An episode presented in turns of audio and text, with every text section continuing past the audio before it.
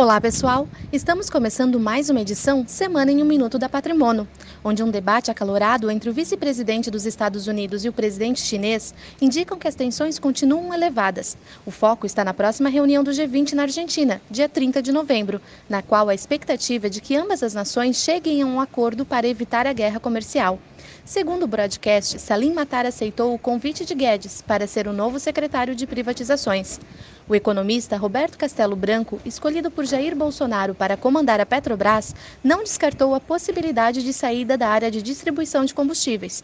Para ele, o foco da Petrobras deve ser a exploração do pré-sal. O Índice de Confiança da Indústria, o ICI, medido pela FGV, teve um avanço de 0,6 pontos em novembro ante outubro, para 94,7 pontos.